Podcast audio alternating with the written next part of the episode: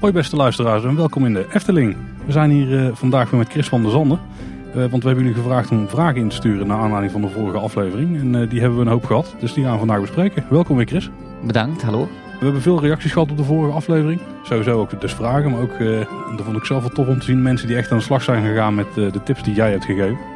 Vooral van Pieter zag ik wat dingen langskomen. Ook in videovorm heeft hij er rekening mee gehouden met de tips. Dus dat was echt wel tof. Dat is heel fijn te horen. Daar heb je ook wel iets van gezien, denk ik. Hè? Ik heb een paar dingen zien passeren en ze hebben heel goed hun best gedaan. Nou, heel goed. En we hebben dus ook een hoop vragen gehad. En die gaan we ja, bij deze behandelen. Olaf Wessels die vraagt. En dit vond ik zelf inderdaad ook een, een hele interessante. Want dat vind ik zelf een van de moeilijkste dingen, denk ik, al, ja, qua fotograferen.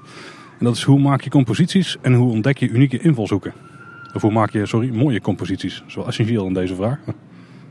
Wat mij het meeste heeft geholpen, zeker als starter, was in plaats van een zoomlens, de standaard kitlens hierbij dat ik had een 1805 mm lens. Heel leuk, maar het zorgt ervoor dat je iets ziet en gaat zoomen en er verandert niet veel aan het beeld buiten het bijsnijden eigenlijk. Ik heb die ingewisseld voor een 50 mm lichtgevoelig. En door, omdat het een prime was, moet je ook zoomen met je voeten, bewegen, wandelen. En moet je ook effectief je, je viewpoint gaan verplaatsen. En zo leer je meer en meer omgaan met waar moet ik gaan staan voor een goed beeld. En ga je rekening houden, dan moet je rekening houden met hoe valt het licht en hoe lopen lijnen. Het is belangrijk als je bijvoorbeeld een gebouw fotografeert, dat de torentjes van het symbolica bijvoorbeeld recht staan is inderdaad wel belangrijk. Ja. Maar uh, hoe vallen die ten opzichte van elkaar? Hoe komen die mooi samen? Uh, de Baron is een heel mooi status, statische toren. Maar hoe ga je die in beeld brengen? Van waar is het interessanter om naar achter te gaan en in te zoomen of dichtbij te staan en heel breed te gaan? Bijvoorbeeld met heel breed te gaan ga je meer een episch gevoel krijgen. Terwijl als je meer naar achter gaat, ga je meer het het perspectief wegnemen en tonen hoe het eigenlijk is. Dus daar kan je door heel breed of heel te zoomen met, en met je voeten natuurlijk, uh, krijg, kan je heel andere beelden creëren. Ook voor een portret is het bijvoorbeeld altijd mooier om, als je echt een portret voor iemand gaat, om een langere lens te nemen van 85 mm. Terwijl, en dan is de achtergrond ook blurrier, maar als je dan uh, een environmental portrait gaat maken, dus een persoon in een omgeving. Staat hij er meestal volledig op of half op. En dan ga je meer naar een 50 of een 35 om de omgeving ook te laten zien. Dus dat zijn allemaal dingen die je leert. Ik volg altijd de lijnen, de zichtlijnen. Uh, ik ben huisfotograaf van een Japanse tuin. En we hebben een mooie heuvel. En als je kijkt, zie je eigenlijk de penseelstrook van de architect die de heuvel laat overgaan in een vijver. En je blik gaat meteen naar het oneindige. En dat is na 25 jaar nog altijd een een penseelstreek. En al, alles wat ontworpen is, heeft wel ergens die zichtlijnen. Hoe gaat het oog? Hoe kan je dat volledig in beeld brengen? En is het dan vaak dat je misschien meer in beeld wil brengen? Dus dat je meer elementen van een bepaalde omgeving wil hebben? Of dat het juist, dat het, juist het simpel houden wel sterk kan zijn? Beide kunnen wel natuurlijk. Als je een prachtig overzicht hebt, uh, bijvoorbeeld uh, vanuit de pagode. Heb je een overzicht, kan je de drie, vier coasters in één beeld krijgen. En dat kan heel indrukwekkend zijn en heel een gevoel van grootte en ruimte van wauw, dit is hier immens. Maar soms kan bijvoorbeeld een close-up van een uh, strookje van de Pythonbaan bijvoorbeeld ook even goed een sterke compositie zijn. Dus beide kunnen. Het hangt echt puur vanaf wat, wat wil je vertellen met je beeld. Of wat is mooi, wat zie je. En als we, als we mensen in de parken lopen, want in de meeste gevallen zijn er natuurlijk andere gasten. Um, hoe ga je daar dan mee om? Gebruik je die ook in de compositie of uh, probeer je zoveel mogelijk weg te laten? Ik probeer zoveel mogelijk weg te laten. Omdat meestal, ja, het klinkt misschien een beetje stom, maar mensen, ook al zijn ze in uh, een pretpark, kijken meestal bos. Daar kunnen ze niets aan doen. Okay. Als, het heeft spieren nodig om te lachen en onze natuurlijke gezichtspose is neutraal ja. tot bos. Oké, dus al die foto's van de lachende mensen, die zijn wel toch echt ge... ja, ben... gestaged? Ja, altijd. Daarom dat ik ook, als ik voor uh, bedrijven werk of foto's maak met mensen, zijn ook altijd, niet, en- niet enkel omdat ze gelukkig moeten zijn, natuurlijk ook de rechten en toestanden. En probeer ik altijd mensen te vermijden. Soms kan je niet anders als je een heel groot breed beeld maakt van de brink. eh, dan zullen er wel mensen opstaan. Soms kan het helpen om, om heel vroeg te komen. Kom door de week. Kom niet op een schoolvakantie in het weekend. Eh blijf eens wat langer hangen. Het ligt dus meestal ook mooier s'avonds. Uh, zeker nu, we zijn net naar zomeruur gegaan. Dus het is langer licht. Dus dat betekent dat er ook meer gouden licht gaat zijn tegen sluitingstijd. Dus als je gewoon 10 minuutjes blijft hangen, zijn de meeste van de kinderwagens weg. Zijn de mensen weg en kan je eigenlijk heel mooi vrij spel. Plus vind ik hier in de Efteling is het personeel zeer beleefd en laten ze je meestal wel doen, terwijl in andere teamparks ze bijna met een touw komen om iedereen eruit te jagen. Ja, dat klopt, ja. Uh, Olaf die vraagt ook, is goed fotograferen een talent of is het iets wat je echt 100% kunt leren? 100% nee. Maar je kan de techniek leren. En hebben een heel technische kant in fotografie. Het is belangrijk dat je die wel ergens onder de knie hebt. Maar het is niet belangrijk. Sowieso, ik ben zelf geen getrainde, klassieke getrainde fotograaf. Ik heb alles zelf geleerd. Al moet ik wel zeggen dat ik nu meer research doe naar andere fotografen, naar kunst, naar allemaal invloeden, dan ik to, toen ik al begon. Het begon was echt volledig zelfstudie. Hoe, wat is er die goed in mijn beelden en heel veel beelden maken. Maar het zien is ergens toch een talent dat getraind kan worden. Maar je kan heel veel dingen leren. Dus door heel veel foto's te maken en heel veel te kijken, kan je meer observerend worden. En ga je allemaal dingen zien. Natuurlijk, bij mij is het zo in het extreme dat ik altijd dingen zie. Ik moet geen camera bij me hebben om dingen te zien. En soms als ik er helemaal geen bij heb, denk ik, daarom had ik niet meer een camera bij. Gelukkig heb ik mijn iPhone. Maar ik probeer toch altijd wel... Dingen vallen mij op. En dat komt door jaren en jaren en jaren eigenlijk te kijken en te groeien. Als hoe kan het beter? Wat is een interessante hoek? En dat is wel dat is ervaring. Dat is ook de theorie, hè? Als je iets 10.000 of 100.000 uur doet, ik weet nou niet precies hoeveel, maar dan ben je een expert. Ja, ze zeggen inderdaad gewoon de eerste 10.000 foto's weg en dan kan je beginnen. Dat is de eerste 10.000, daar ben ik al net op weg. Oké, okay. ja, misschien is het ook interessant in de, in de trant van deze vraag, want je bent nu, uh, je leeft nu van het fotograferen. Ja. En daar ben je natuurlijk niet meteen mee begonnen toen jij je eerste 10.000 foto's maakte. nee, nee. Hoe ben je hier precies uh, gekomen? En misschien, we kregen ook al een paar vragen over materiaaltips om mee te beginnen. Misschien uh, kun je een beetje aangeven van wat je, ja, wat je aan je riem had hangen toen je er geld voor ging krijgen, zeg maar. Ja, um, ja het is bij mij geëvolueerd van de oude kleine point-and-shoots naar speelreflexen. Ik heb heel veel met bijvoorbeeld de Nikon D70 en D80 geoefend, die ik kon lenen. En mijn eerste eigen toestel, zijn eigen speelreflex was een Nikon D90. Dat is nu de D7000 reeks van Nikon. Uh, en ik denk de 80D van... Nee, niet de 80. Nee, geen idee van Canon. Uh, de, de grootste niet-professionele DX-camera, klein beeld. Van Canon, dat is een 7D denk ik. Nee, 7D is professioneel al. Nou, Een stapje terug. Oké, okay, dat is 70 of 60D inderdaad. Ja, oké, okay, ja. ja. Dus die reeks. Of 80D trouwens tegenwoordig. Ja. ja. Ik volg het allemaal niet meer zo nauw op. Ja, Canon, daar zit ik dan iets meer ja, in. Maar. Ja, voilà. Want ik kreeg inderdaad welk toestel met de kop van mijn eerste camera. Uh, ja, dat is een beetje moeilijk, want ik zit ondertussen heel erg veel, veel verder. Maar speelreflexen zijn sowieso nog altijd eigenlijk de beste keuze. Nu zijn er hele goede systeemcamera's, bijvoorbeeld Fuji heeft hele leuke camera's. Uh, Sony heeft hele leuke camera's. Het zijn toch al, grotendeels toch allemaal Sony sensor, dus eigenlijk maakt toch allemaal niet heel veel uit. Als je echt zou gaan kijken voor een eerste camera en je wilt een spiegelreflex, zijn de kleine instappers van Nikon iets beter qua bouwkwaliteit, maar dan nog eens wat je mee doet. Kleine prime kopen, 35 mm. Uh, tweedehands kan je altijd gaan kijken. Ik ga er een vraagteam voorbij komen van het aantal kliks. Ja, dat klopt. Ik zal even kijken. Die was van de milde dictator volgens mij. Ja. Um, natuurlijk zo laag mogelijk. Nu, koop niet van een professional, want professionals die uh, doen een toestel meestal weg naar 200.000, 300.000 kliks. En dat is een beetje, koop nooit een toestel van mij. Die zijn de 10.000 in ieder geval voorbij. Dus ja, ja, voilà. Um, ik denk dat ik in totaal meer dan een, miljoen kliks op mijn toestellen verzameld heb. Dus dat kan al tellen. Ja, inderdaad ja. Nu een uh, nieuwe sluiter laten steken is een 100, 200 euro, dacht ik. Dus van nog, het valt nog mee van prijs. Uh, natuurlijk, het is altijd moeilijk om te zien. Lens is een beetje gevoeliger. Ze zeggen, een goede lens kan je je hele leven mee. Uh, een goede body vervang je elke drie, vier jaar. Als pro, denk ik. Als pro zelfs om de twee jaar. maar uh, ja, het hangt er natuurlijk ook vanaf. Als het toestel nog altijd mee kan, is het goed. Uh, technologie gaat eigenlijk sneller vooruit dan onze toestellen verslijten. En ik denk dat de lenstechnologie ook minder snel vooruit gaat dan de sensortechnologie in de absoluut, camera's. Absoluut, Dus in principe de instapcamera's van Canon en Nikon zijn altijd aanraders als je ja, wil beginnen? er zijn eigenlijk geen slechte camera's meer op de markt. Ja, maar in ieder geval iets met een verwisselbare lens, dat is eigenlijk het allerbelangrijkste. Zodat je je Ja. lenzen in de toekomst Ja, altijd kunt Zowel eh, als uitbreiden. systeemcamera's als eh full frame. Eh, systeemcamera's als spiegelreflexen.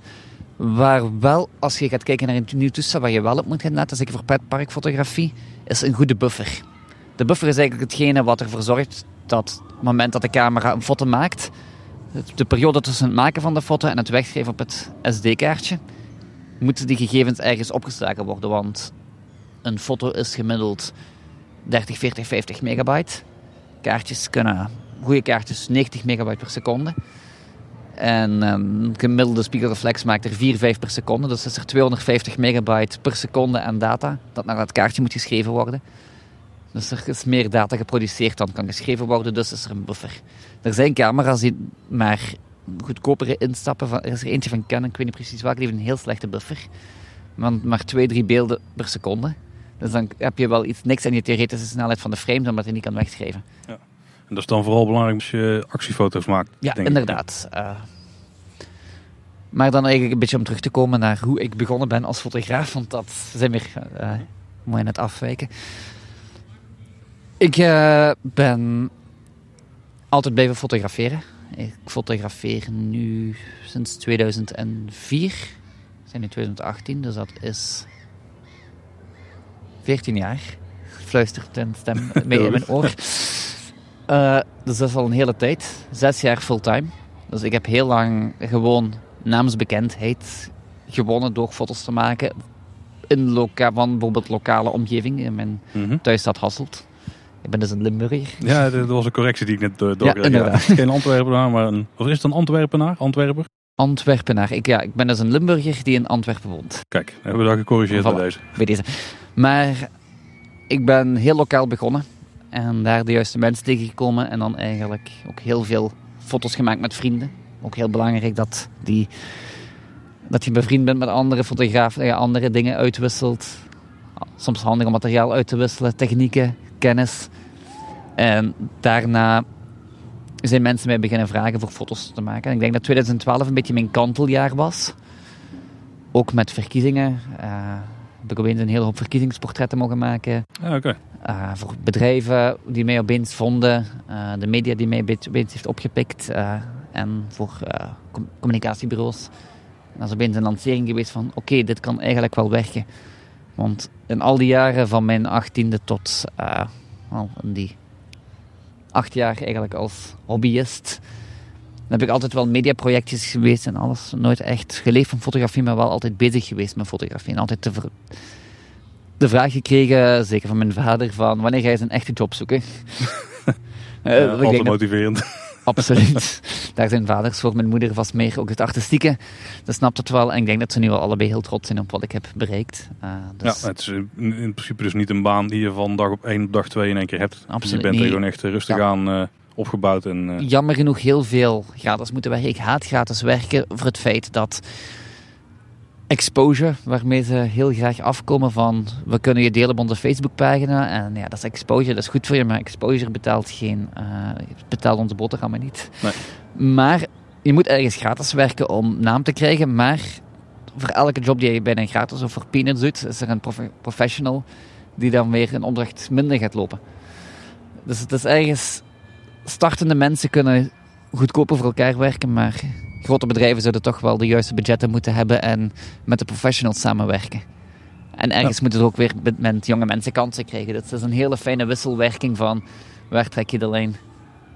We hadden het net heel eventjes over cameratips en zo. Dat was trouwens een vraag van eh, Noah. Dus die hebben we dan bij deze denk ik al afgetikt. ja, Max die vroeg specifiek over de Efteling. Wat zijn de mooiste plekken om tijdens het Gouden Uur foto's te maken? Ja, dus opnieuw het gouden uur en het blauwe uur. Het gouden uur is ongeveer een uur voor zonsondergang. Uh, het blauwe uur is een kwartiertje tot een half uur na zonsondergang. Uh, bij het gouden uur is alles mooi warm, omdat het licht heel laag staat. Zijn er ook het minste schaduwen. En het blauwe uur is dan alles dat er een perfecte mooie donkerblauwe hemel is, wat heel mooi mengt, wordt ook het mix, mixaber genoemd, waar het bestaande licht mengt met het donkerblauwe van de hemel. Uh, het mooiste plekje is, ja, Symbolica is natuurlijk prachtig. Uh, de koperen daken die schitteren in de zon. Of uh, alles wat reflecterend is, kan heel mooi zijn. alles wordt ook warmer. Dus gebouwen die anders een beetje kouder zouden aanvoelen, gelijk het Sprookjesbos, is heel leuk tijdens de Golden maar er komt niet heel veel licht door. Dus dat is dan meer interessant voor, voor de Blue Hour, voor blauwe uur. Om daar... Dat was de volgende vraag inderdaad, ja. maar even bij de Golden ja. Hour houden. Fata Morgana bijvoorbeeld is ook een prachtige locatie, omdat daar... Dat associeer ook met het oosten, met het warme licht van de woestijnen en de Arabische kanten. Dus echt, ik, heb ook niet de vaste plekjes, omdat op het moment dat ik een plekje heb, zoek ik weer een ander en kom ik ook weer dingen tegen. Dus dat is een hele moeilijke om... Gelijk nu zitten we hier ook in het kleine amfitheater bij de Gondoletta. Stonehenge heet het onofficieel. Tim heeft een andere naam voor, maar die vind ik wat... Uh, ja, dus die doe ik gebruik ook niet. voilà, maar dat is de eerste keer dat ik het... Ik kom hier nu al een, toch wel eventjes. En dat is de eerste keer dat ik het zelf opmerkte. Dus je blijft dingen ontdekken. En er zullen waarschijnlijk wel drie, vier mensen nep-fan roepen. Geen probleem mee, want dat gebeurt ons ook wel eens. Voilà. Dus maar je blijft nieuwe dingen ontdekken. En er is geen één plek op de wereld die je perfect, perfect kent. Altijd zijn er nieuwe dingetjes. En ook ander moment van de dag kan iets... Dat is echt, echt favoriete plekjes en beste plekjes is moeilijk. Dus ja, de fotobordjes zijn weg, dus, maar waar de fotobordjes stonden, waren wel mooie hoekjes. Ja, die hadden ze niet voor niks staan. Nee. Hey, de, de zon die gaat onder in het westen. Maak, hou je daar nog rekening mee met de Golden Hour? Qua plek of maakt het dan niet zo heel veel meer uit? Ja, het maakt wel ergens uit. Als je iets donkerder fotografeert en je fotografeert tegen het licht in, is het heel mooi voor silhouetten. Maar ja, je gaat heel weinig uh, donkere gegevens hebben of de zon is, alle, de achterlucht is volledig overbelicht als je de juiste... Dat is natuurlijk een camera met hoog dynamisch bereik. Uh, mijn materiaal is daar toch wel redelijk goed in. Uh, maar zelfs dan zijn er limieten met wat mogelijk is. En dan moet je naar andere technieken gaan. Een vraag van HDR heb ik ook zien passeren, dus dat ja, komt zelfs terug. Ja, heel eventjes. Die komt daar. Voilà, inderdaad. Dus ik probeer altijd wel met de zon mee te fotograferen. Of, mm, of toch in een hoek van 90 graden er rond dat we altijd wel de zon ergens hebben. Want licht verandert ook. Want licht dat op iets schijnt, reflecteert terug naar ons. En dat wordt vastgelegd door de camera. Dus door, zonder het licht te veranderen, kan je eigenlijk door de hoek te veranderen een heel ander gevoel krijgen aan een foto. En dan gaat het licht anders reageren. En dat is bijvoorbeeld wat in portretfotografie heel moeilijk is om iets juist uit te lichten. Soms is het makkelijker om jezelf even te veranderen dan drie lampen. Dus die kennis is wel, dat leer je als je echt iemand gaat uitlichten met drie, vier licht. Maar ik probeer altijd wel het licht achter mij te houden of schuin van mij. En qua Blue Hour, daar hebben we het de vorige keer ook over gehad. Ja. Ten eerste, mensen vroegen, maakt, wat is het ook alweer? Ja, dus het, donker, het donkerblauwe in de lucht. Maar daar is er een enorm verschil. Want daar heb je het, uh, omdat de zon in het westen uit, uh, ondergaat, zal het, het westen het laatste Blue Hour zijn. Dus dat betekent dat in het oosten het allereerst donker gaat zijn. Dus stel dat je een locatie hebt die je langs alle kanten wil fotograferen, je wil Blue Hour.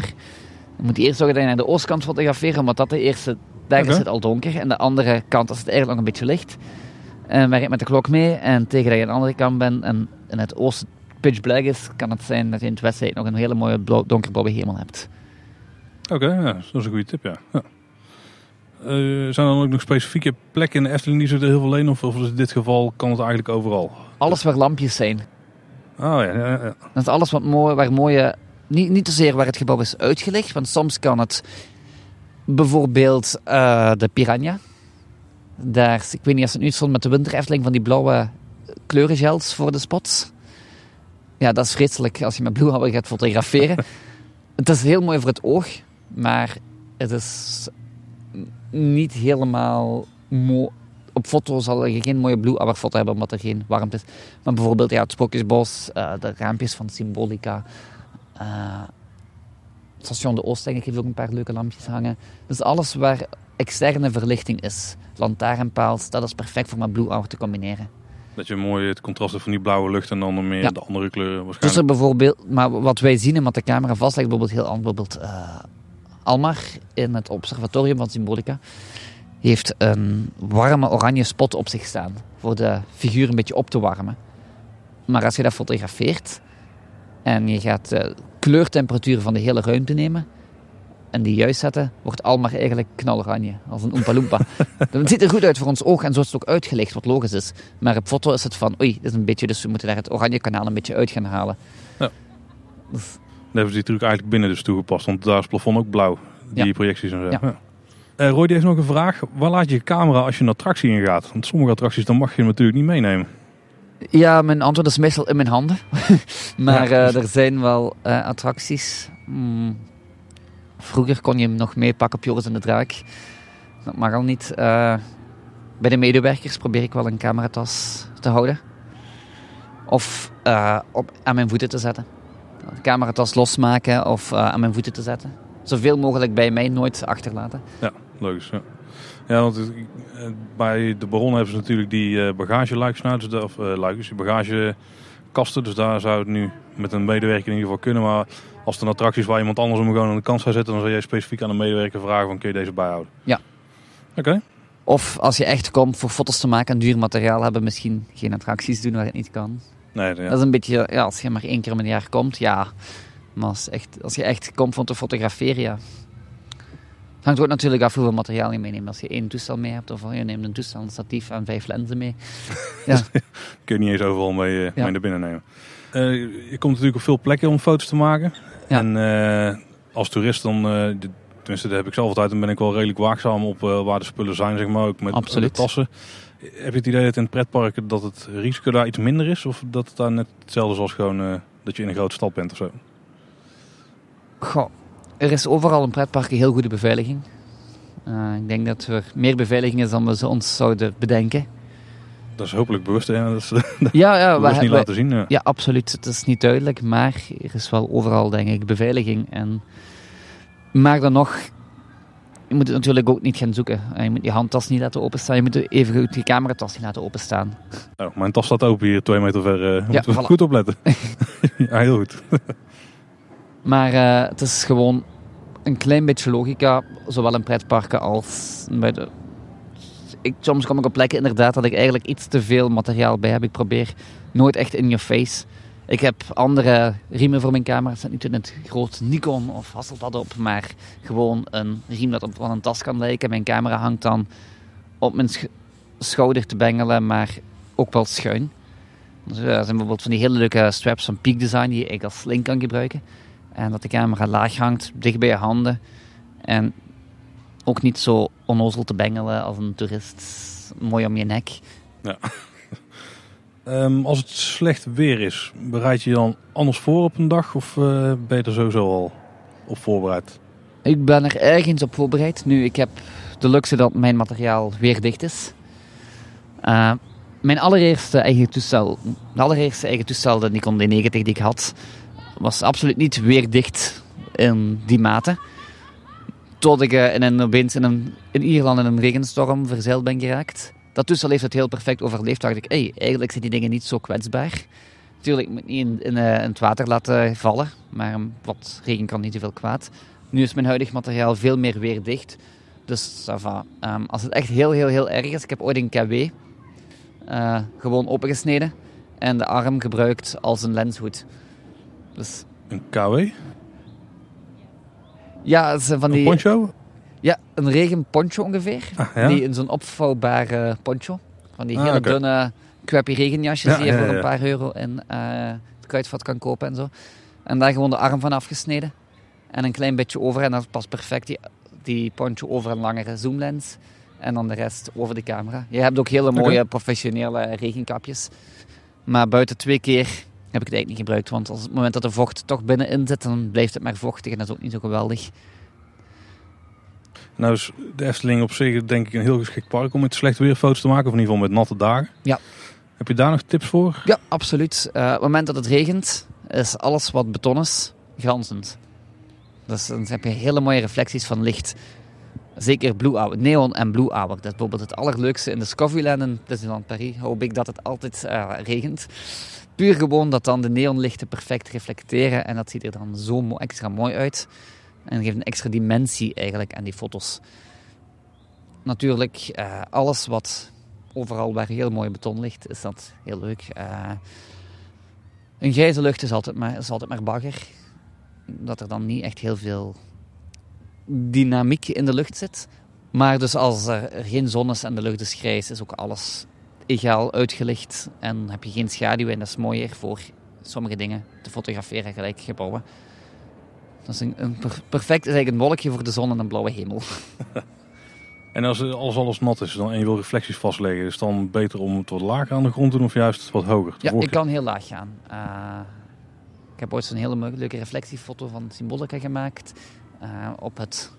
Um, op het fonteintje voor het Ja, natuurlijk. Dan hoeft het niet eens slecht weer te zijn. Nee, inderdaad. gewoon heel laag. Uh, 10, 20 centimeter erboven en dan de reflectie erin.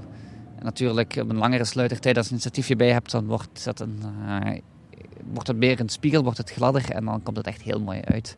Dus als ik wat tips van de afgelopen paar minuten mag samenvatten. Dus je wacht totdat het blue hour is. Dan ga je daar aan het begin van het fontein staan, zorg je dat die nat is. En dan 20 centimeter erboven maak je een foto met de reflectie van blue hour lucht. En... Voilà, magic. Kijk, oké, dat is een goede tip. Die moet dus een keer proberen. Dat, ging, dat gaat mijn groot geheim. gaat iedereen een been dezelfde symbolica foto maken. Maar die heb jij natuurlijk al lang gemaakt. Ja. Dus, uh, Wel met bent... Golden Hour, niet met Blue Hour. Dus misschien... Oeh, er is, nog, er is nog een gat in de markt, voilà. luisteraars. We haalden het net al heel even aan, maar de milde dictator vraagt ook nog of je HDR-fototips hebt. En moet misschien eerst even uitleggen wat HDR-foto's precies zijn. HDR is letterlijk vertaald High Dynamic Range. Uh, een dynamisch bereik is de tinten tussen zwart en wit. Dus uh, 50 Shades of Grey, om het zo te zeggen, maar eigenlijk 255 Shades of Grey in een normale 8-bit foto. Ja. Nu gaan we heel technisch op gaan met bits. Uh, wat er eigenlijk op neerkomt is hoe meer bits je camera opneemt, hoe meer kleuren. Dus een standaard JPEG-foto is een 8-bit. En dat zijn, als ik me niet vergis, een 16 miljoen kleuren. En een 255 tonen. Ik kan mijn cijfers een beetje door elkaar halen. Nee, dat klopt ongeveer. Ik zit ja. in de computers. Ja. Als je dan naar 12-bit of 14-bit gaat, uh, betekent dat dat je exponentieel meer kleuren hebt. Uh, en dan spreken we over in plaats van 16 miljoen in RAW ga je dan mil, mil, uh, miljarden hebben. En als je daar geluk hebt, ik heb nu een camera die in 16-bit fotografeert, dan spreken we over 214 triljoen, trillion in het Engels uh, kleuren. Dus veel okay. meer bereik tussen het zwarte en het witte. Dat betekent alles wat tussen zwarte, dat in de schaduwen en in de hooglichten veel meer details zijn. Als je, als je een camera gebruikt die bijvoorbeeld 12 of 14 bit RAW shoot, dan heb je niet zoveel, die, niet zoveel dynamisch bereik. Sommige camera's hebben ook gewoon minder. Dan kan je foto's gaan onderbelichten, een normale belichting maken en overbelichten en die eigenlijk gaan samenvoegen in een één belichting. Ja, want dat denk ik de meeste mensen zelf wel hebben gemerkt als ze foto's maken met een mobiele telefoon. Want daar is het dynamisch bereik niet super groot van. Ja. Maar dat bijvoorbeeld luchten vaak overbelicht zijn, dus gewoon bijna helemaal Ja, wit. absoluut. Terwijl eh, hetgene waar je de foto van maakt dan wel goed belicht is. Ja. Of dat een raam in een, eh, in een, als je binnen fotografeert, dat het raam heel wit is of heel licht is. En de rest heel, eh, dat het raam overbelicht is en de rest gewoon goed belicht. Ja. En andersom natuurlijk ook dat sommige plekken extreem donker zijn, terwijl hetgene waar de foto om gaat belicht is. En zelfs dan, met mijn nieuwe camera, heb ik zelfs gisteren nog een foto van een raam dat ik hoop dat ik nog eh, iets ga kunnen uithalen. Mhm. Maar ehm, als je dat niet hebt, kan je dus een HDR in doen. Nu, ik heb gemengde gevoelens met HDR, want eh, het, de techniek van HDR is prachtig. Dat we dat kunnen, heerlijk. Maar wat het een effect is dat soms gebeurt. En als je nu gaat googlen naar bad HDR-foto's, dan zie je dingen die op een schilderij gaan lijken. En eigenlijk niets meer met fotografie hebben. Is dat alles heel plat is met extreem, bijna alsof het geschilderd is. Ja, inderdaad. Want je hebt eigenlijk twee, tenminste als je het heel erg zwart-wit schetst, heb je twee types HDR. Je hebt eh, gewoon het subtiele, Ja. dus dat je inderdaad meer dynamisch bereik hebt over heel je foto. Dus dat het licht gewoon goed, uit, goed is eh, belicht en dat het donkere ook goed is belicht. En het andere is inderdaad het hele overdreven. Die ken je wel. Er zijn ook vaak filtertjes in Instagram die volgens mij dat effect een beetje kunnen geven en zo. Ja, daardoor krijg je ook heel veel contrast, lokaal contrast zeg maar. Ja, inderdaad. En dan kan je ook nog natuurlijk naar verschillende shots. Dus het typische twee shots HDR is onderbelicht gewoon een overbelicht. Men kan ook naar vijf shots gaan, zeven shots, negen shots. Dus je krijgt wel een meerwaarde. Uh, ik, ik heb bijvoorbeeld een foto in uh, Adventureland in Disneyland Parijs onlangs gemaakt uh, met zonsondergang. En daar kan je een klein beetje zien dat het een HDR is, omdat sowieso we waren recht tegen de zon bezig met het golden hour, dus we konden niet anders dan echt, ik denk, 7, 8 of 9 foto's op elkaar leggen. En dan zie je rechts de fonteintjes en de schaduwen die volledig long exposure geweest, mooi bevroren oh, ja. zijn. En dan links het water dat mooi kabbelt. Dus het klopt niet hele, helemaal, maar dat weet je niet. Het voelt natuurlijk aan ja. en heel indrukwekkend. Want de, de, de basistip is denk ik dat je altijd met een statief moet werken? Sowieso, ja. Dus altijd met een statief. Ook, er is een manier uh, met bracketing. Dat je camera eigenlijk van zijn eigen die foto's onder alla, drie shots, vijf shots, zeven shots, negen shots zelf kan gaan, automatisch kan gaan doen. En als je dan bijvoorbeeld met een trigger zou werken, of een kabelontspanner, dan heb je helemaal, dan beweegt er niets in de camera en dan kan je zelf automatisch die negen foto's laten maken. Uh, dus, maar dan zijn we al redelijk ver gevorderd. Uh, ik doe het zelf manueel om iets meer controle te hebben, meer ook op het gevoel te hebben hoe alles loopt. Meer, meer overbelichte foto's en onderbelichte of omgekeerd, afhankelijk van wat nodig is in dat beeld. Want ik denk, als ik het zo hoor, dan vallen binnen attracties valt het maken van HDR-foto's dus al gewoon niet nope. te doen. Nee, nee. Als je misschien vastzit in het bootje in Fata Morgana, heel misschien, maar daar zie ik geen, eigenlijk geen nut. Maar buitenfoto's sowieso. Als je met natuur gaat werken en het waait, ja, met takken die bewegen, ga je ghosting krijgen. Dus dat betekent dat er bijvoorbeeld twee van de drie foto's uh, er een blad staat op het derde in meer, of dat ze op een andere positie. Nu, ik bewerk mijn foto's, al mijn foto's en met Lightroom. En in Lightroom zit ook nu een HDR-functie waarmee je eigenlijk rouwbeelden gaat combineren tot een nieuw DNG-rouwbeeld. Dat je nog veel meer speling hebt. Terwijl in Photoshop of HDR Pro of andere software zit je vast en daar... Plus de vele filterfuncties zit ook gewoon niet in Lightroom. Dus je moet wel subtiel gaan werken, want het kan niet anders. Dus je hebt nog veel meer controle over de individuele kleurkanalen die je anders niet hebt. Maar ik denk, de, de grote bewerkingtip die ik kan geven, zeker met de HDR, is... Doe zoals het goed lijkt en ga dan 15% terug. Subtiel houden. Ja. En uh, binnen de Efteling, ja, in principe alles waar er lucht op staat, dat is natuurlijk geschikt voor HDR. Maar ja. het zijn niet echt specifieke plekken waar het echt goed uit de verf, of beter uit de verf komt dan andere plekken, denk ik. Hè? Ja, de plekken waar heel veel schaduw en heel veel lichte plekken zijn gelijk. Als je net uit, onder de canopies uitkomt van het Sprookjesbos. Of bijvoorbeeld, dan denk ik nu, uh, de Indische waterlelies buiten. Dan heb je de twee wachters die in de volle zon zouden staan. En dan de tunneltjes van achter die in het donker Ah, ja. zijn. Daar bijvoorbeeld zou het kunnen werken. En dat ook dingen die natuurlijk diep in de schaduw liggen op een Ja. eh, felle dag. Ja. Ja. En bijvoorbeeld ook voor dat plein zou je eigenlijk al bijna moeten gaan kijken hoe valt de zon. Zo, eh, ik denk dat de zon, ik kan helemaal fout zijn, maar ik denk dat de zon achter de Indische waterlelies naar onder gaat. Dus dan moet je redelijk vroeg daar zijn voor een mooi pleinfoto te maken. Of omgekeerd als ik fout ben. Dus, dus zien hoe valt het licht en wanneer moet ik hier zijn voor de juiste foto. Nee, ik weet het zo ook even niet. Hoe, hoe de oriëntatie daar is. De, ja, korte vraag, die heb je de vorige keer ook al toegelicht. Eh, en net hebben we het eigenlijk ook al aangehaald. Maar schiet je in RAW of JPEG? Ja, eh, normaal gezien een RAW. Eh, de laatste keer dat wij hier zo heel leuk waren foto's aan het maken, heb ik, kwam ik thuis en heb ik gemerkt dat alles vanaf het Sprookjesbos opeens in JPEG stond. Oeps. Ja, dat waren foto's waar ik enorm, enorm trots op was en heel enthousiast van, ja, deze zijn standaard portfoliomateriaal en ik kon er niets mee. Ja, ik kon er niks meer mee bewerken. Ik kon niet meer de subtiele aanpassingen doen die nodig zijn, zeker voor Blue Hour en Golden Hour. En ik had een klein beetje met flits aan het werken op afstand, op, hier mijn trigger stond. Dus ik was echt hele leuke creatieve dingen bezig. Allemaal de vuilbak in. En hoe komt het dan dat ik per ongeluk op JPEG was ge... Er is blijkbaar op mijn, op mijn toestel, de Nikon D5, een knopje helemaal van onder. Dat ergens misschien met mijn neus is ingeduwd of mijn vinger die fout stond. Nu, we gaan de camera binnen doen. En Nikon is zeer vriendelijk geweest om mij te beloven dat zij die knop voor mij onklaar gaan maken. Ze gaan het kabeltje doorknippen. Oké. Anders had ik er secondenlijm in gedaan. Eh, mijn nieuwe camera eh, kan bijvoorbeeld geen JPEG alleen schieten, RAW of RAW plus JPEG. Dus dat gaan we probleem gaan we al niet hebben. Plus heb je geen onnozel knopje voor de kwaliteit te veranderen op Ja. een makkelijke plek voor je camera vasthoudt. Dus, maar dus RAW. Ja, dan kort dan heb je dus de meeste bewer- nabewerkingsmogelijkheden. Zelfs op mijn iPhone schiet ik tegenwoordig heel veel op. Als een foto goed moet zijn, als ik geen andere camera bij heb, open ik bijvoorbeeld de Lightroom app of eh, Snapseed of heel veel andere eh, apps, Manual, Highlight. Allemaal op iPhone. Eh, Android heeft er ook heel veel goede dingen. En dan heb je veel meer mogelijkheid om zelf alles te kiezen. Ja, Michel van Marwijk vraagt: Vind je de vuilnisbakken of de vuilbakken, zoals jullie die in België noemen, Ja. toch? Ja. In Disney en de Efteling ook niet zo groot dat ze soms storend zijn. Dus dat ze opvallen op je foto's. Oh. En, en hoe ga je daarmee om? Ik gebruik ze wel als statief als ze moeten, ja.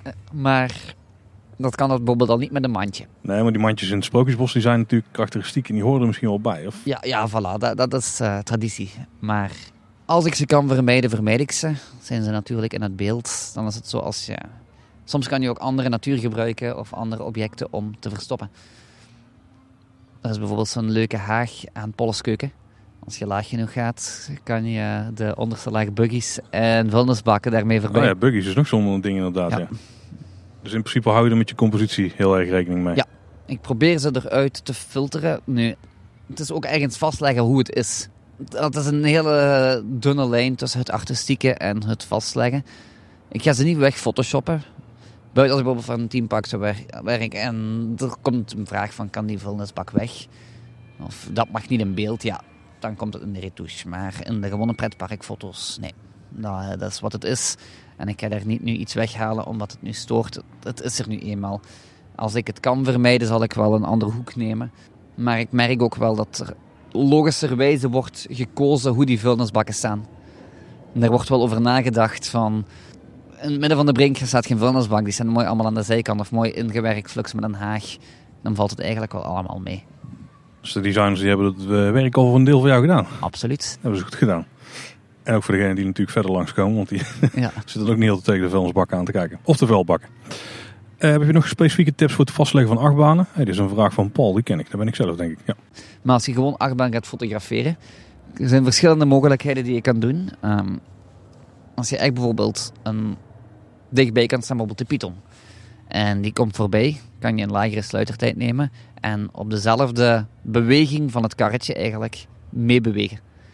En dan zou theoretisch gezien het karretje scherp moeten zijn en de achtergrond volledig bewogen. En wat voor sluitertijden? Rond een vijftiende, een tiende. Ja. Als we veel lager gaan, dan moet je al een heel stevige hand hebben. Maar als, als het karretje heel snel gaat, kan je al op een dertigste, een veertigste, vijfenveertigste. Dus het hangt echt af, maar zo heel snel gaan die achtbanen eigenlijk relatief niet. Mhm. Het voelt allemaal heel snel, maar op het moment dat ze be- bewegen is het eigenlijk niet meer dan... eh, Ja. We zitten even naar de bron te kijken op de achtergrond. ja, die draait helemaal rond, dus dat is nog moeilijker. En voor de rest, voor, ja, voor heel de omgeving, ik, eh, schiet niet tegen het licht in. Zorg bijvoorbeeld wat ideaal zou zijn voor bijvoorbeeld eh, Joris en de Draak, als ik nu eentje opnoem. Dat is allemaal hout, dat is heel mooi. Eh, zorg dat de zon aan een van de twee weerseinden staat, van de lange kanten. En dat je dan bijvoorbeeld aan eh, het water staat van eh, de Vliegende Hollander. En dan is heel de baan indirect mooi verlicht. Terwijl dat je geen directe zonlicht in je foto hebt. De lucht gaat normaal gezien mooi blauwig zijn. En je gaat ook geen rare schaduwen krijgen. De Joris en Draak is wel interessant, want daar heb je uit hoofd niet echt goede punten om de baan vast te leggen. Of in ieder geval het achtbaanwagentje. Nee, inderdaad. Het is, eh, Ik denk, misschien heb je nog een geheime plek waar dat misschien wel kan, maar... uit de wachtrij. Op het moment dat je eigenlijk uit het, het karretje van waar de minder valide ingang is. Er is een stukje in de minder valide uitgang, dus er zijn twee uitgangen. Degene die Ja. in het binnenplein uitkomt aan de buitenkant. En de binnenplein heb je eigenlijk een heel mooi zicht op de baan binnen. Toch op het eerste gedeelte, de bochten van achter, ja, dat is allemaal afgeschermd. Daar, kan je bij, daar heb ik zelf geen foto van, denk ik. Bij de Vliegende Hollander heb je die grote splash aan het einde Ja. van de achtbaan. Heb je nog tips om die goed vast te leggen? Eerst en vooral burst mode. Alles wat actie is, burst mode, dus verschillende foto's achter elkaar. Dat kan soms, afhankelijk van de camera, klinken alsof er een machinegeweer langs aan het afgaan is. Als je wel eens video's van het Witte Huis bekijkt, of alles, eh, of op eender wat, politiek belangrijk is, of persmoment, het constante geratel van de camera's. Zo kan het wel klinken, ja. Het geluid van de ratelende camera's is eigenlijk ook iets wat binnenkort tot verleden gaat behoren. Want heel veel camera's zijn nu spiegelloos aan het gaan. Bijvoorbeeld de nieuwe Sony A9 kan 20 foto's per seconde maken. Ja, ja. Dus hoe meer frames per seconde, hoe meer keuze je hebt voor de splash. Je hebt eigenlijk het initiële moment van contact. En de fractie van een seconde daarna, op het moment dat het water de mooiste boog vormt, dan kan je. Als je heel goed bent en echt dat heel juiste gevoel van timing hebt, op het moment dat die splash op volle kracht de zand afduwen, maar het is gewoon makkelijk om gewoon de camera te laten gaan en kies er nadien maar geen uit. En zou een, een splash, misschien maakt het niet uit hoor, maar recht van voor of iets meer van de zijkant?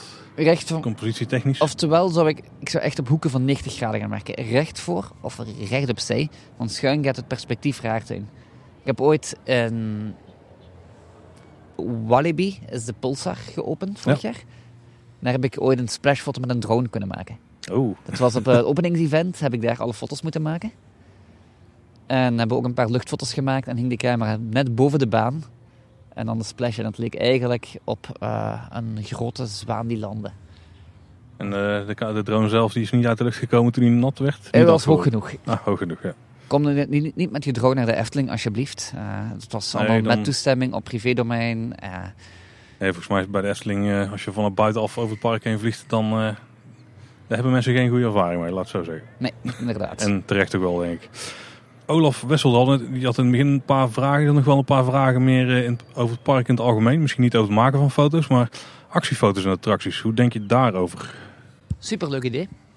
Het is leuk dat mensen een foto in hun, van hun hebben binnen een omgeving. Alle een herinnering eigenlijk. Wat ik jammer vind, is dat elke actiefoto tegenwoordig enorm... eh, ja, het bootje staat erop, of het karretje, en de rest is volledig een geteamde print. Dus het valt volledig weg. Ja, dat Dus- je, je- er wordt eigenlijk een kadertje over de foto heen Ja. geplakt, dat bedoel ik, ja. Dat vind ik een beetje jammer. En ook de kwaliteit van het licht is niet echt het allermooiste. Dat is in principe wel vreemd, want in principe is het een soort mini-studiootje, zou je er bijna Ja. kunnen maken. Wat heel veel wordt gedaan is gewoon licht van voor. Nu het werkt, maar het is geen mooi licht. Dus als je ergens op een manier eh, licht zou kunnen werken, zou het veel effectiever zijn. Bijvoorbeeld eh Pirates of the Caribbean. In de tweede splash is daar de actiefoto in de hand. En die is verstopt, die flits is verstopt tussen andere explosies. Dus er gaan drie, vier explosies af en dan op laatste de flits. En dat is geteamd. Terwijl bij eh Fata Morgana hangt er zo'n lullig flitsje. Dat zo En Symbolica is al iets beter gedaan. Absoluut. Eh, daar is het, daar is het, dat is het perfecte voorbeeld van hoe een actiefoto mooi in beeld in thema is. Natuurlijk zijn we nu ook wel... Eh, Fata Morgana is 32 jaar nu. Dus Ah, hij gaat binnen, binnenkort twee maanden dicht, hè? dus wie Ik weet ben- wat ze nog aan gaan doen. ik ben heel benieuwd.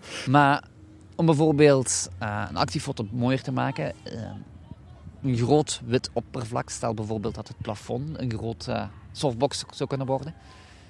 Dat donker is en op een gegeven moment daar een flits, dan ga je heel egaal licht, bijvoorbeeld achterlicht.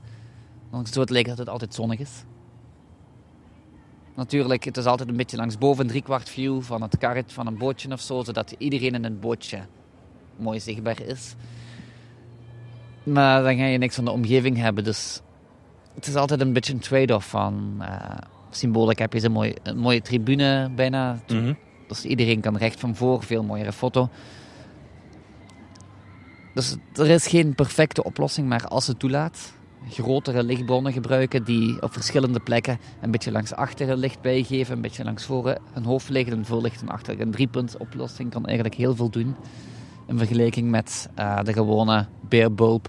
Foemp. Maar dat zou mij als fotograaf wel een enorm leuke uitdaging zijn om ooit een actiefoto te ontwikkelen. Ja, om daar zo mee te werken. Ja. Ja, Ik denk inderdaad zeker dat met ook eh, flitsers van achter, dus dat je van die hairlights heten die volgens mij krijgt. Dat zou heel makkelijk kunnen in heel veel attracties. Ja, absoluut. En nog meer verstopt dan het voorlicht. Dus Ja, nou, hopelijk eh, neemt iemand jou eh, die challenge aan. Of in Disney hebben ze heel veel van die eh, fotopasfotografen Ja. die door het hele park heen lopen. Hoe, eh, hoe sta je daar tegenover? Zou dat iets voor de Efteling zijn bijvoorbeeld? Ik denk het wel. Mits er een paar dingen worden in rekening gehouden. Fotopasfotografen werken met een app, met een systeem. Krijg een kaartje, alles in de app. En dat werkt mooi. Als ik kijk naar andere teamparks waar je bijna gepusht wordt van eh, kom op de foto, foto, foto. En dan naar de uitgang hangt er een waslijn met allemaal geprinte foto's. Ja, dat komt goedkoop over. Dat zou niet voor de Efteling werken. Nu, de Efteling heeft smaak. Gelukkig, ja. Gelukkig. en ik denk, mocht er een soort fotopas, fotograaf zijn, ik denk dat er zeker wel mooie punten zijn hier. We hebben heel mooie pleinen hier.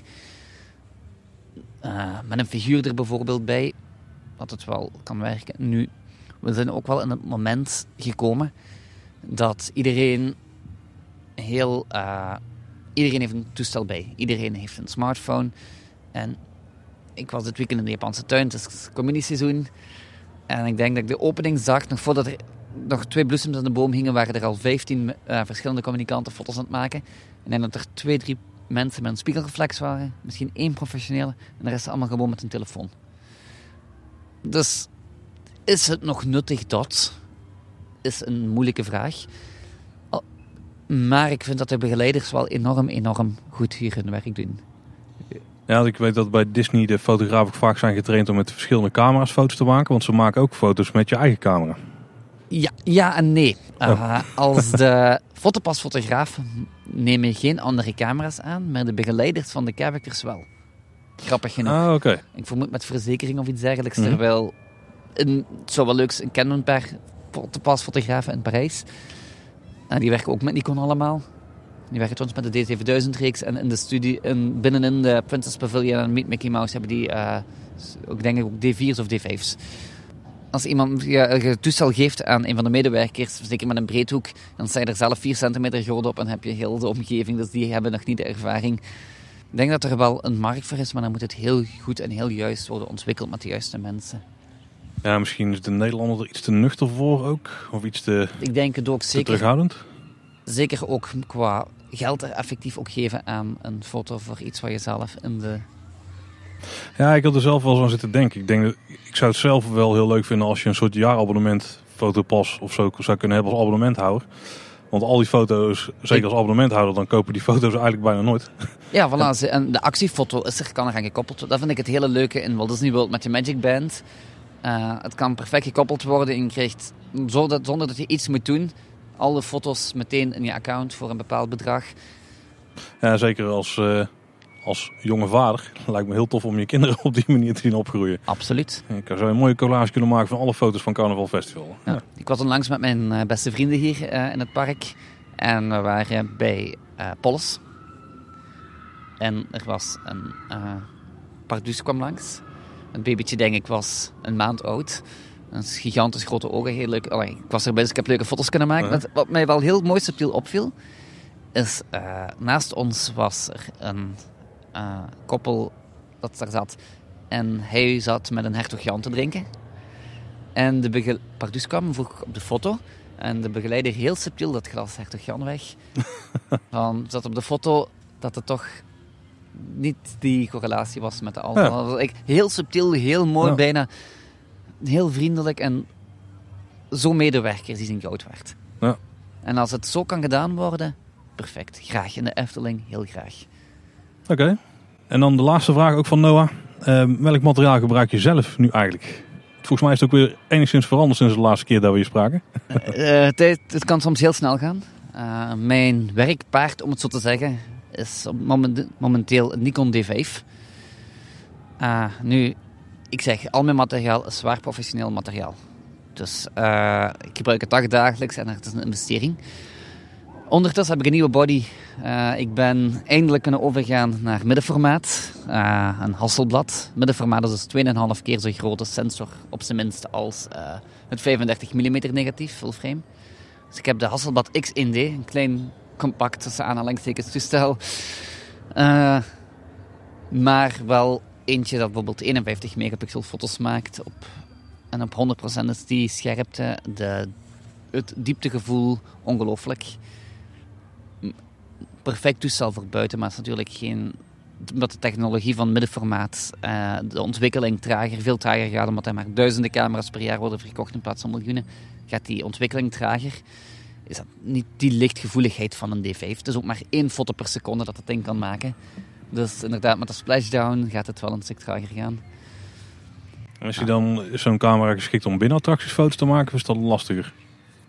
Ik ben de limieten aan het opzoeken. Ehm, een goed uitgelichte attractie kan het wel, maar het is toch nog niet hetzelfde. Ook de lichtgevoeligheid van de lens is niet zo lichtgevoelig. En het is ook een relatief nieuw systeem. Deze camera-reeks is twee jaar geleden ontwikkeld. Dus de lens, er zijn nog maar vier lenzen op de markt. Dus dat komt nog wel. Uh, loszend daarvan, um, mijn Nikon-reeks heb ik een DF. Dat is eigenlijk een retro body met een sensor van de D4 of D4S. Uh, heel leuk toestel, is jarenlang mijn werk bezig geweest. Dat is nog altijd een backup camera voor als het niet te veel moet zijn, maar nog altijd geen compromis op beeldkwaliteit, maar wel licht en zo.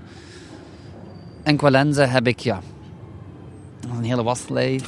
uh, ik heb zoomlenzen 1424, 2470, 70 100 2.8.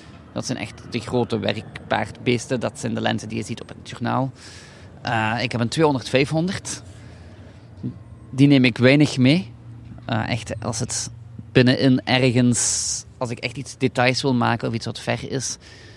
Echt een close-up, close-up van iets kan ik die wel eens meenemen. Maar het is een lens van 2 kilo en dus... Je heeft zo'n eigen tas. Dat, Bijna. Bijna. Ik heb ooit met een 4, uh, 500 F4 en die kwam met zijn eigen koffer. Oeh. Dat is een lens van 4 kilo, denk ik. Oké. Okay. Lossend dan mijn prime lens. Ik heb een 24 1.4 en 35 1.4 en 50 1.8. De 85 1.4, een 105 macro 2.8. Dat zijn wat mijn prime lenzen. En dan heb ik nog een hele hoop lensbabies. Uh, Lensbabies is een leuk merk waarin je eigenlijk een perspectief kan veranderen. Of er is nu een burnsite uit, die ik nu publiek mag over spreken. Uh, dat was de vorige keer nog niet. Nee, die heb ik wel in actie gezien. Ja, inderdaad. Nu is die uh, publiek bekendgemaakt. ik, had, ik was een van de beta-testers. En kan eigenlijk bijvoorbeeld de, de bokeh, dus de wazigheid, wordt dan rond. Een, een swirl rond eigenlijk. Dus, ja, vaak zijn die stervormig. rond. Tenminste. Rond. Nee, maar bij een andere, ieder andere lens. Ja, versterkt. Ja, uh, achtvormig en ja, uh, hoekig, hoekjes. Op het moment dat die diafragma dicht gaat, wordt die hoekig. En als ik heb ooit bijvoorbeeld een videocamera moeten gebruiken. En die was zo goed. was echt een budget-budget. professioneel was een zwaar aanhalingstekens een prosumercamera. En dat, uh, de diafragma daarvan was vierkant, ruitvormig. Dus alle bokeh was ook ruitvormig. Dat was de lelijkste bokeh dat ik ooit heb gezien. Oké. Okay. Dus eigenlijk echt, ja, dat ding hebben we altijd En dat had geen manuele uh, aperture control. Dus, je moest er maar mee doen wat je kreeg. Ja, het was echt een hele nauwe... Uh, het was gewoon een exposure knop. Licht, lichter of donkerder. En op basis daarvan had hij oftewel ruis, oftewel een uh, ruitvormige bokeh. Vreselijk ding. Als je dan als laatste vraag, denk ik, één lens zou moeten aanraden om in een pretpark of mee naar een pretpark te nemen. De 35 1.4 van Sigma. Uh, geen twijfel mogelijk. In alle gevallen of uh, voor bepaalde sensors? Bijna alles. Ik, zou, ik denk dat... Uh, ja, zelfs mijn middenformaatcamera nu heeft een 45 wat neerkomt op die 35. 35 is het oogpunt van wat wij hebben. Dus wil je dichter gaan... Ja, wil je echt een close-up hebben van de heks van Hans en Grietje? Ja, nee.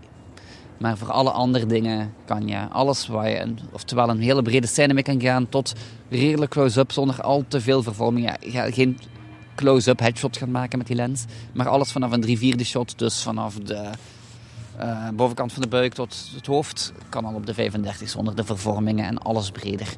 Dus je kan echt heel wat doen. Plus de 1.4 die je vraagt, maar is heel lichtgevoelig. Let wel natuurlijk als, uh, dat is voor full frame. Ga je op DX en zit op budget, dan heb je bij Nikon de 35 1.8 op DX. En zelf de viewpoint iets minder lichtgevoelig, maar nog altijd goed. En die kost maar 200 euro. Ja. En de Sigma 1.4 is scherper dan de Nikon fullframe versie. Of de Canon fullframe versie scherper, sneller en de helft van de prijs. Dus daar kan je echt niet, niet slecht mee doen. Ik heb ook goede ervaring met Sigma. Ja. Nu toch. Goeie tip. Oké. Nou, dan uh, bij deze weer hartstikke bedankt voor, jou, uh, voor jou, het delen van jouw kennis. Heel graag gedaan. En uh, waar kunnen mensen je online vinden? Ad Chris van der Sande op Twitter en Instagram. Op voor alles mijn teampark, fotografie, meningen en andere op Chris van Belgium.